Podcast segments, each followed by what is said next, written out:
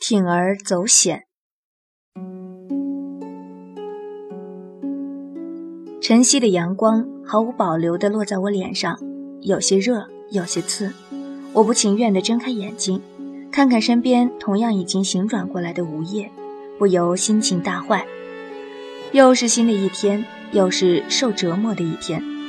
走进洞内，意料之中地看到魏凌风身上捆着藤蔓，蜷缩在地上，姣好的眉毛紧皱在一起，双眼紧闭，倒是长而浓的睫毛仍是一颤一颤的。仿佛仍在恐惧昨夜的痛苦，我叹了口气，想将附在他身上的藤蔓尽数解下来，可惜这绳子绑得实在太牢固，我费了九牛二虎之力也解不开，最终还是不得不向吴叶求助。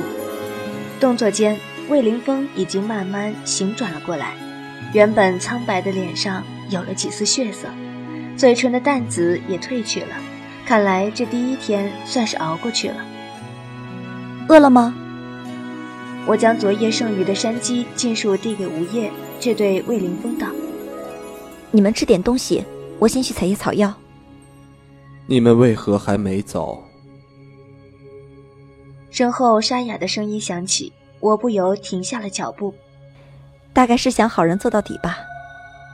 我无奈的笑笑，回身走出洞外。魏凌风接过吴叶递给他的食物，忽然漫不经心的道。你知道朕的身份吧？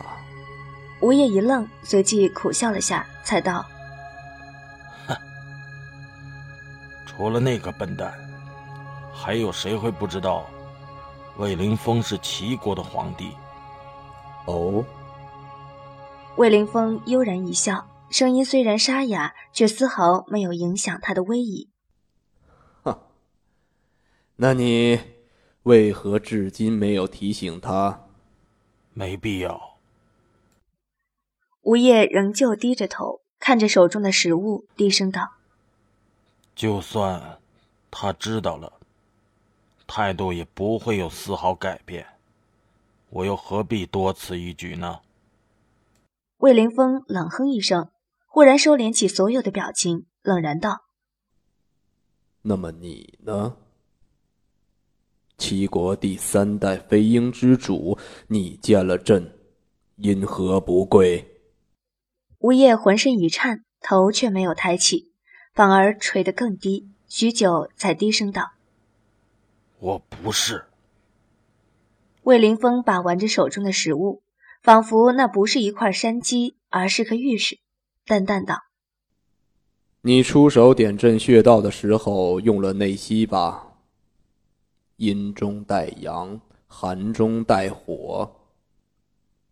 除了历代飞鹰之主习修的永心诀，朕倒想问问，那是何武功？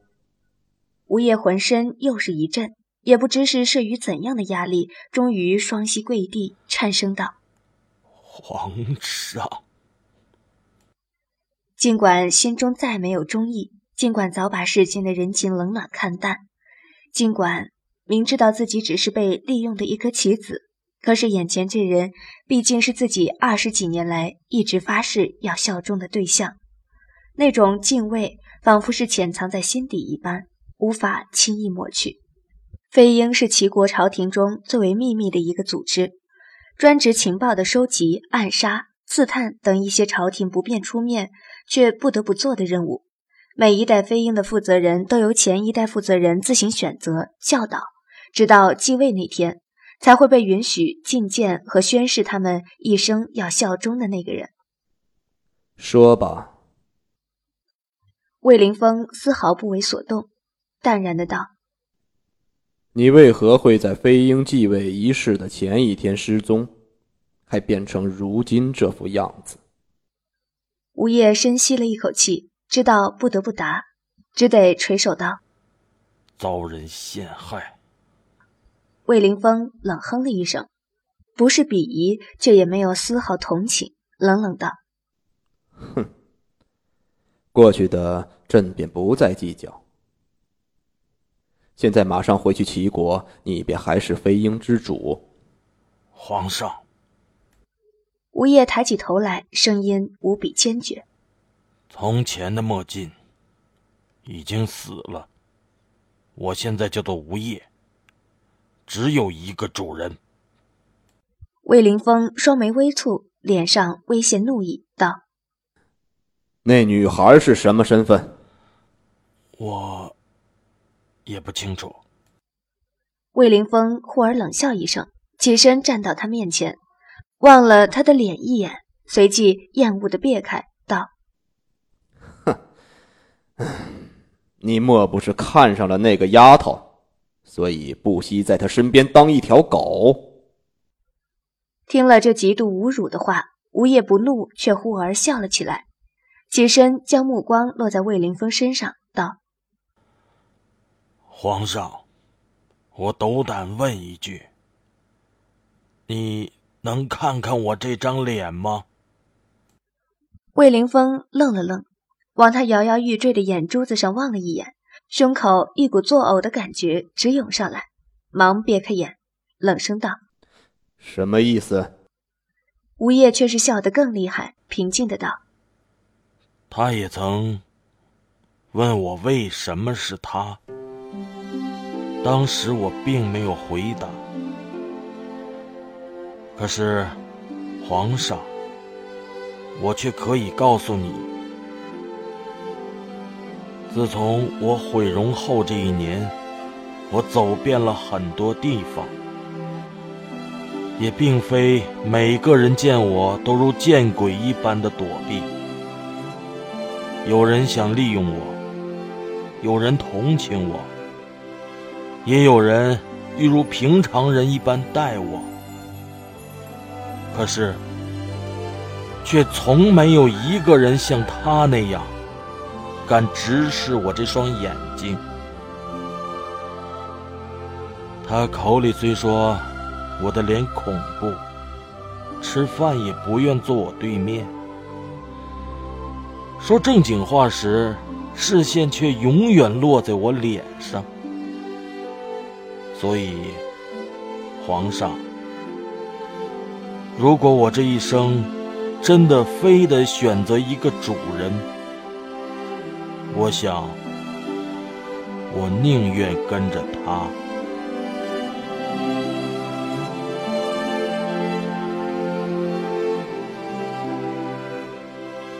我再度走进山洞的时候，总觉得气氛有点怪。虽然还是吴业在一旁呆坐着，魏凌风则在检视着自己的伤口。我抱着小银坐到魏凌风身边，道：“把衣服脱下来。”什么？他一怔，脱口道：“脱衣服啊！”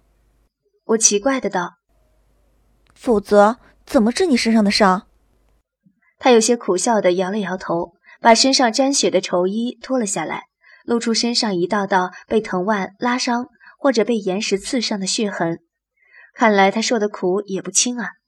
我微叹了口气，示意他平躺下来，然后将小银放到他胸口。他一脸震惊地看着小银在他胸口的伤疤上一舔一舔，然后那些血迹就开始消失结痂。我有些好笑地执起他的手把脉，忽然一惊，劈头问道。你刚刚动用内力了。他微眯起眼睛看了吴爷一眼，才道：“没错，怎么？你这个白痴！”我无名火起，涨红了脸，骂道：“如今邪骨在你体内，你只要一催动内息，它就会趁机吸走你的内力，发作的间隔也会跟着缩短。枉我还辛苦去采集暂时压制平稳内息的草药，不就是做了无用功吗？”原本在一旁发呆的吴业，终于忍不住低笑出声，与某人脸色的红一阵白一阵，正好形成鲜明的对比。半直起身子，怒视着我道：“放肆！你竟敢！”我不耐地将他按在地上，冷声道：“背上的伤还没治。”胸口忽而一紧，无形中仿佛一股巨大的压力揪着我的心脏，把我强拉过去。一个站立不稳，我惊叫一声，竟扑跌在魏凌风身上。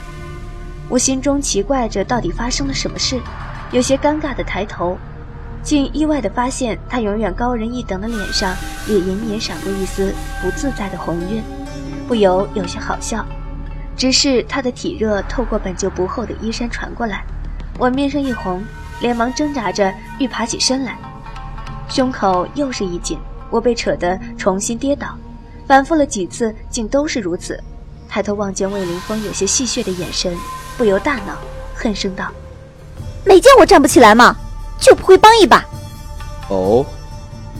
他俊美的脸上划过一道极邪魅的笑容，吐着气息，在我耳边低声道。我还以为是你贪恋我的身体，不愿起来呢。你，你胡说什么？我气得半死，却偏偏驳不出半句。哪会有人莫名其妙就被拉住的？他身上又没有吸铁石，就算有，我也不是铁啊！我一怔，有什么东西在脑中快速闪过，随即消失，复又出现。他的身上到底有什么东西会吸引我？或者说拉扯我呢？我跟他八竿子打不着。如果非要说有点相关的东西，那么只有血骨。我一震，只有血骨？难道说血骨之间会有感应？我神色越来越凝重，不再忙着起身，索性趴在魏凌风身上静静思考。一个极度荒谬、极度诡异的想法在我脑中闪了又闪，却仿佛扎了根似的，甩也甩不掉。看来你是真的不愿起身啊！微热的气息浮在我耳畔，伴着低沉沙哑的声音。我神思猛地一滞，回过神来，不由面上烧得通红，只得叫道：“吴叶，快来帮我一把！”待吴叶扶着我起来，我却已完全忘记了方才的尴尬，脑中只转着那个匪夷所思到极点的想法，在现代。武侠小说是相当流行的，我虽不太热衷，看过的倒也不少。那时总觉得有些情节又是无聊又是好笑，可如今书中那个又是无聊又是好笑的情节，却在我脑中转了又转，怎么也回不去。以毒攻毒，在古代这是一个完全没有科学依据的论断，因为在这个世界中不可能有精密的仪器可以检测出毒物中所含的各种成分。更没有提炼所需成分的仪器。要知道，世间万物虽有相生相克之理，却绝不可能随意拿来使用。这就像血型，即便是 O 型血，也还要检测其他非主要血型的匹配程度才能输送，否则受血者就会有性命之忧。两种毒物，即便里面有百分之九十九的毒性是相互抵消，但只要有百分之一的毒性相互增强的，那么便很有可能毒上加毒。死的毒药尚且如此，更何况是寄生在人体内的血骨？稍有不慎，就必然万劫不复。唉，我痛苦地抓抓脑袋，到底要不要尝试呢？其实这血骨在我体内，就如一个不一群定时炸弹，稍不如意就随便引爆几个，而我只得一次又一次承受这非人的痛苦。而且按照布莎的说法。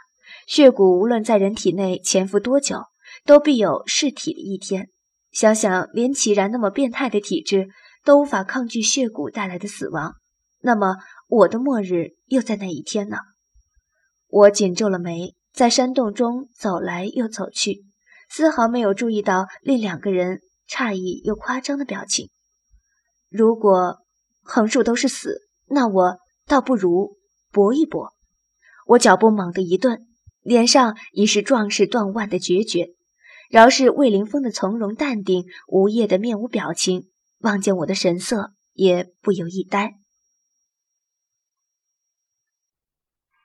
本章播讲完毕，谢谢收听。